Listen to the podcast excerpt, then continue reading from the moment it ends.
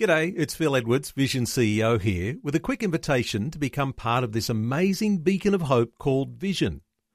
Together we can put our love into action to help people of all kinds build or rebuild their lives on the truth of God. Please consider the part you can play during our upcoming Visionathon appeal, remembering that it's your support that makes Vision possible, including this podcast. The story. I had been married for 17 years and had two little boys. Uh, we moved from Victoria to Queensland for a fresh employment opportunity. And a few years down the track, my husband left our family and I found myself brokenhearted and I was disillusioned because these are the sorts of things that happen to other people. G'day, I'm Jimmy Colfax, and welcome to The Story. Well, Deborah Candler woke up one day to find out that her husband had left her for another woman and that he'd emptied the bank accounts. It was a pretty harrowing experience, but she's been able to move forward and has written about what she's learned in a book called A Fascination with Forward. Today, Deborah will share her story, but first, she'll share some valuable wisdom regarding moving on from hurt, disappointment, and grief in our lives. Deborah Candler is chatting with Shelley Scowen. It is so important to be looking forward in our lives, especially when we've suffered some pretty significant loss and hurt and grief. Deborah, you've written this book from a very real place in your own heart. You've had some pretty bad hurt in your life, haven't you? Yes, I have, but so has everyone. And the thing about life is that it can get in the way sometimes and things can come at us out of left field. And we often find ourselves stuck in these places of, oh my goodness, where to now or what next? And unfortunately, um, many of us, including myself, get to a place where we think, this is my lot in life. This is it now. I'm resigned to this or this is now plan B. And I call that place in my book Stuckville.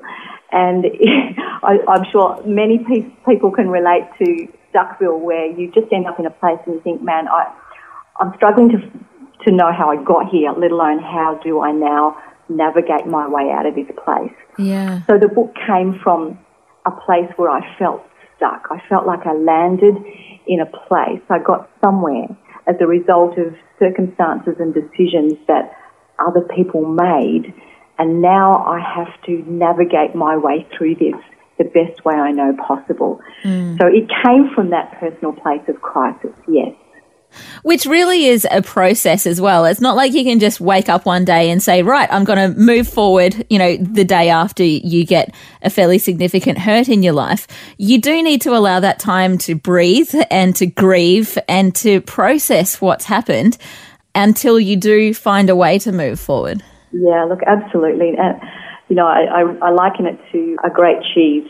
We, we visited this amazing, hundreds and hundreds of years old uh, cheese factory in, in Italy a few years ago, and you know the cheeses that take time to mature are the best cheeses, and it's the same with some of these processes in life. They don't happen overnight, but every step we take to move one step forward um, builds yeah. on the other, and exponentially we build new values into our life and new mindsets that help us to move forward in positive ways. But you know, having said that, you, you can't actually move forward without going back as well. Mm. I think if you just focus on moving forward, sometimes you will bring those same mistakes, those same hurts, those same failures, those same places that got you stuck in the first place into a new season. And we don't want that because we want to receive and outwork in our lives new outcomes, not the same old, same old.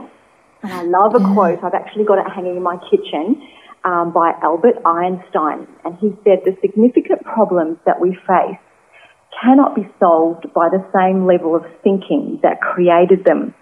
In other words, you can't take into the future the same type of thinking that you had before the crisis. It actually will get you the same outcome, not a different outcome. So the book is about learning to think differently about yourself and about life and learning to see things from different perspectives so that we can travel back to see where, how we got there and then move forward to get better outcomes in our life. Mm, definitely makes sense. I guess that there is a fine line there too in forgiving yourself uh, for Yeah. mistakes that you have made. Um, Yeah. To obviously look back and go, yes, I did make these mistakes, but Mm. now it's time to just move forward. Sure. And look, it, it, uh, it's ab- absolutely a process. And, and the book actually, I write eight chapters before we even get to what does forgiveness look like.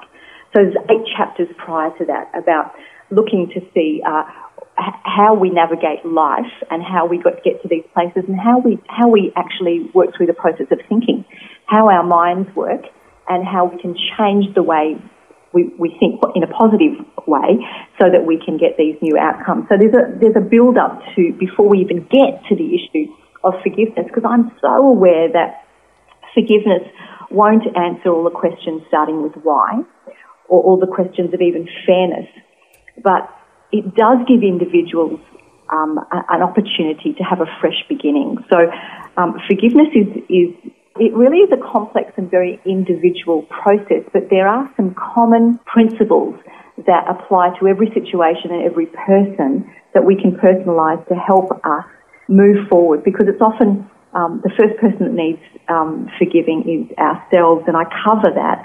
I cover how, you know who, who do we forgive actually, and first of all we forgive ourselves, and I look at why we need to do that and, and and what that might look like. It's a very personal and often a very emotional chapter. Then I look at forgiving God, and most people go, you know, those people who, who, who, claim to know God will say, well, that doesn't make any sense. You know, God does, hasn't done anything, so why does he need to be forgiven? But unconsciously, sometimes we think, well, you know, why didn't God step in? If God's God, why did he allow this to happen? And if we're honest, we've probably all asked these questions. So this chapter journeys through how we get our minds around what we've uh, perceived God to be or who he has been in our situation and how we can forgive God. Then forgiving family. Um, and then the last one is forgiving others, looking at, at forgiving others. So, um, yeah, and unfortunately families don't give the immunity to hurt and betrayal and it's often in this very um, place where we should find solace and protection and unity and love and support that the darkest secrets often reside and the most debilitating patterns emerge. And so sometimes it's our families that need to be forgiven. And uh, this uh, this process of forgiveness is a very releasing and very necessary journey to getting better outcomes in our life. I listened to Dr. Caroline Leaf, and some of your listeners might be um, uh, familiar with her. She's written a number of books, and a very pertinent book is called Switch on Your Brain. She's a, a, a neuro um, and has studied the brain for about 30 years, and she says that it's a scientific researched fact that we can cause toxicity in our brain through negative thinking, and the stemming of that negative thinking is linked to unforgiveness. And the toxicity in our brains occur when we cannot let go of those particular um, negative ways of thinking, and our brains then adjust to that, and our default then is always back to false, always back to negative, always back to failures, always back to hurt. And so we can't move forward unless we address those areas. So I find that quite fascinating that that's actually a researched and documented um, uh, process, scientific process. And the other thing she says is that many of our um, uh, friends who are, who are suffering deep depression or in, in uh, mental health institutions have a, um, a a foundation or a background where this has taken hold in their thinking and it's never really been addressed and they've never really been released from that. So, you know, on, the outset, it just seems like a nice thing to do until you actually have to do it yourself and then it becomes a difficult thing. But it's actually now a scientific thing. It's not just a good thing or a Christian thing to do.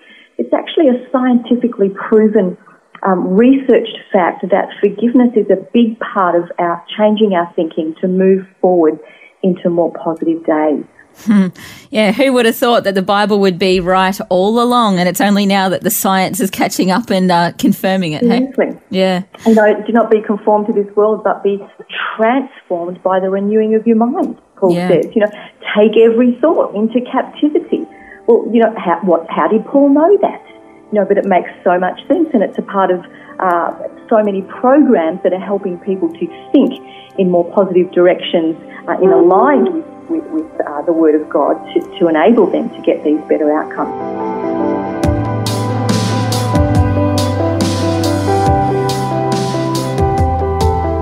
You're listening to The Story.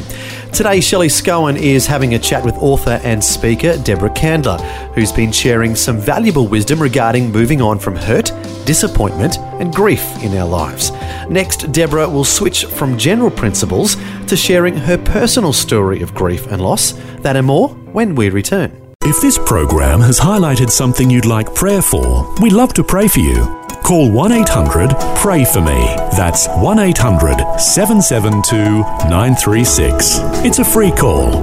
Or text 0401 132 888. Hi, I'm Jimmy Colfax, and this is The Story. Today, Shelley Scowen is chatting with Deborah Candler, who woke up one day to find that her husband had left and had emptied the bank account.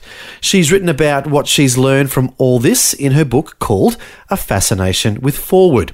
It's a book in which she shares some valuable wisdom regarding moving on from hurt, disappointment, and grief in our lives. Deb, this comes from a very personal place with you. Tell us about some of the hurt that you have experienced in your life. Okay, Shelley, the book was birthed a number of years after um, I found myself in, in crisis. I um, had been uh, married for 17 years and had two little boys. Uh, we moved from Victoria to Queensland for a, um, a fresh uh, employment opportunity. And a few years down the track, uh, my husband um, left our family, and we I found myself uh, in this spiral of grief, absolute grief. I was brokenhearted, and I was disillusioned um, because these are the sorts of things that happen to other people. They don't happen to you because I grew up in a Christian family, and I have a mum and dad who adored one another and did everything together and they took us to church and they, they taught us the things of God and um, we had we played sports and we had a, fabulous uh, childhood and upbringing and a, a great example through my family and parents. And so this stuff happens to other people. Surely, surely not to us. And when it did, it, uh, it, it caused a big earthquake in my life, and I found myself um, in deep grief, but also um, doing mental gymnastics about where do I go from here and, and, and how do I survive um, financially, emotionally, physically. Um, how do I do this? How do I raise two children and start again? Um, I cleared uh, debt, but that was about it. So I had to really start from scratch and it, it, it, was it was difficult trying to regain my identity now as a single mother. I was d- desperately sad to think that I was now going to be a statistic. That's how I saw saw myself. I'm now a statistic. And um, I had many labels that I pinned on myself. That I'm sure I had more labels I pinned on me than other people pinned on me. But um, I became very self-conscious that perhaps I would never be able to feel, fulfill my dreams. I'd never be able to now fulfill uh, the, the, desires in my heart and, and, also the gifts and talents I believe that God had placed within me that beckoned and called daily for me to give attention to them. And, uh, and I just thought, well, this is done now. I'm, I'm now relegated to plan B. And uh, that's how I saw myself. But, um, I learned some things along the way because it's funny, isn't it, when you when you are in a situation, you, you suddenly are, are very aware of other people in the same situation. And so I found myself surrounded by a number of uh, single mothers with children that perhaps if I was still married, I perhaps may not have even been aware of them or, or befriended them. I don't know. You know, if you, if you drive a blue car, you see blue cars. I don't know whether it's that or not. But what I did notice, Shelley, was that many of them were not doing life well at all. And many of them were stuck in the past and they were stuck in this terrible plan B mindset that I felt I had relegated myself to. And I began to notice that many of them were living with this really bitter, spirit. You know, this resentful, if only this didn't happen, if only, you know, I could have, if only he didn't. And, and they were terribly stuck and I, I really did not want to end up that way. I didn't want mm. to, and I wasn't sure if I already had. I wasn't sure if I was already in that place. And, and, and I call it in my book spiritual BO because, um, you know, sometimes with body odor, you're the last person to know you've got it. And, um, yes. Um, everyone else sort of knows and you don't. Yep. And it's embarrassing. So I thought, well, maybe I, maybe I do sound like that. And I recognised, Shelley, that everyone gets a hurt heart from time to time, and, and a hurt heart is normal. A hurt heart is the sum of, I guess, the sum total of lingering memories of wounds incurred from people and circumstances throughout life. We can't avoid a hurt heart. We're all going to get one at some point. That, that, that's unavoidable. Mm. But a, a bitter spirit is really different. A bitter spirit is the result of revisiting and replaying the memories over and over, and each time changing the scenario to either incur hurt or revenge on another or to punish ourselves. And we can avoid that. We can avoid a bitter spirit. It, they're, they're two very different things. And so I recognized that early on and I thought, you know what, I can nurture a hurt heart. I, I, I can do that and, and I need to learn how to do that better.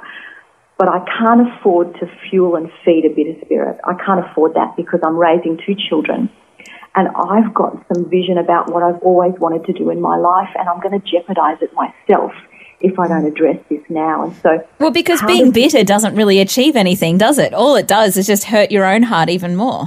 It really does, and it, it, it keeps you in that stuck place that yeah. I talked about earlier, and, and we really can't move on because our heart, it's almost like our hearts become really toxic, and it, it can't it can't find the pathways out of that terrible place. And so, um, I call that Stuckville in the book, and I really did not want to be in Stuckville. I, I really wanted to find my way out and claw my way out if I had to, and find that exit route back to life again. And these things, as we said before, do not happen overnight. Yeah. You've been telling us about your book, A Fascination with Forward, and the importance of moving on after hurt. And when significant things have happened to you, uh, you were telling us the story about how you woke up one day and found that your husband of 17 years had left you for another woman and had emptied the bank account. It was a pretty harrowing experience for you, but you've been able to move forward from that. But uh, you and your new husband have developed a new seminar um, that I guess focuses on some of these new issues that you have had to overcome yourself. Sure. Um, I met Philip seven years um, after my crisis, and we built our lives quite well in a, in a wonderful church family here. Um, and uh, the boys were doing great at school and, and with friends, and uh, the pastor actually of the church I was working in uh, introduced Philip and I, and then he married us 10 months later, so go figure, and we're still brilliant friends today. Yeah, we, um, Philip and I um, have, um, ha- have a really blessed life, I guess, and it's not something that just fell into place very naturally and normally. Um, but we, we, did some initial work at, at, the very beginning to ensure that this would be a a good fit. But Philip also um, found himself uh, single one day after I think about 22 years of marriage, and uh, and he uh, has a, a, son and a daughter, both who are married and, and have little little little ones, uh, and so we found ourselves uh, in discussion about how this was going to work, how this was going to blend well because we also saw, as I saw uh, many single mums just not doing really well in their life, I also, we both have seen many families not doing the blended thing very well. So we put some things into place right from the beginning to help our children integrate with one another. They were getting older, so we only had my two boys living with us when we got married, and uh, we did. We, we were very careful not to force friendships friendships can't be forced or they aren't true, true friendships. So mm. we, we created opportunities for them to get to know one another in their own time and in their own space. We talked a lot about uh, the discipline areas of uh, family life. We talked about boundary areas of family life. We talked about um, when the children get older and how that looks with them um, having uh, fiancés and spouses and how that works as a big blend. So we discussed a lot of this and some of it was trial and error. Some of it was a lot of hard work and some of it just did flow naturally because we spent a lot of time in discussion about how this could possibly work for our personalities and our unique situation. We're very, very blessed that our four children and their partners all love one another. They correspond by Facebook. Um, they're in each other's worlds. We do big family things a couple of times a year when everyone's present.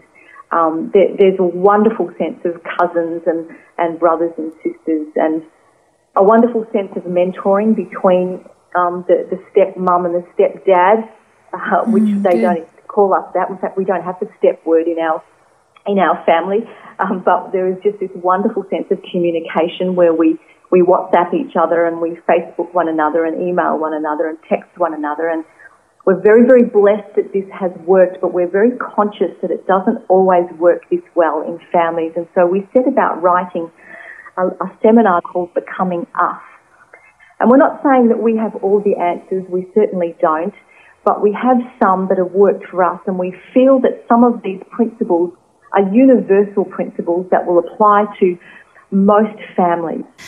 Deborah, a fascinating chat with you today on a variety of topics. Uh, you do say that you're a passionate public speaker, and we can hear why. You've got a lot to tell the world, and I think it's great uh, to be able to absorb some of that wisdom, much of it gained from life experience from yourself. You've learnt the hard way a lot of these lessons, but um, but it's great that you're now being able to help people uh, through similar circumstances. Thanks so much for having a chat with us today. Shelley, thanks so much. I, I, I, appreciate your, your time, and we covered a bit of ground, didn't we? Yes, we did.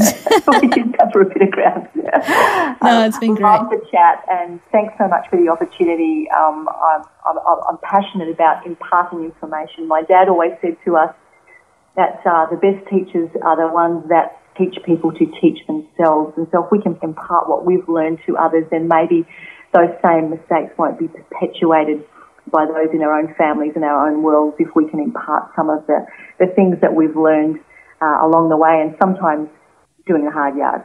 Yeah, yep. Yeah. Well, let's hope that it's helped someone today. Thanks so Thanks, much, Deborah. That was Shelley Scowen chatting with author and speaker Deborah Candler, who's written about moving on from hurt disappointment, and grief in her book called A Fascination with Forward. You can learn more about this book and other projects that Deborah's involved in at her website, deborahcandler.com. That's Deborah Candler, C A N D L E R com. In addition to being an author and public speaker, Deborah is also a marriage celebrant, a life coach, and, as we heard, she's also co written a seminar regarding blended families. So instead of staying stuck in bitterness over what had happened to her in her past, she's using her skills and talents in a number of ways to bring glory to the Lord. And that's fantastic. Well, thanks for joining us for Deborah's story and wisdom. I'm Jimmy Colfax, encouraging you to share your story with someone today. Next time on The Story. I had a choice as a single, and I can honestly say that I made the decision when I moved to Brisbane after being here for a year or two that I would never even consider going into marriage until I was completely happy with who I was as a single. And I can honestly say that that is where I was at when I met Jason. Rochelle Wenham had gone from growing up on a farm in New South Wales to becoming involved in Christian media, and along the way, she found her life partner. So she's also journeyed from singleness to married life. We'll hear Rochelle's story next time. The story. the story. Just another way Vision is connecting faith to life.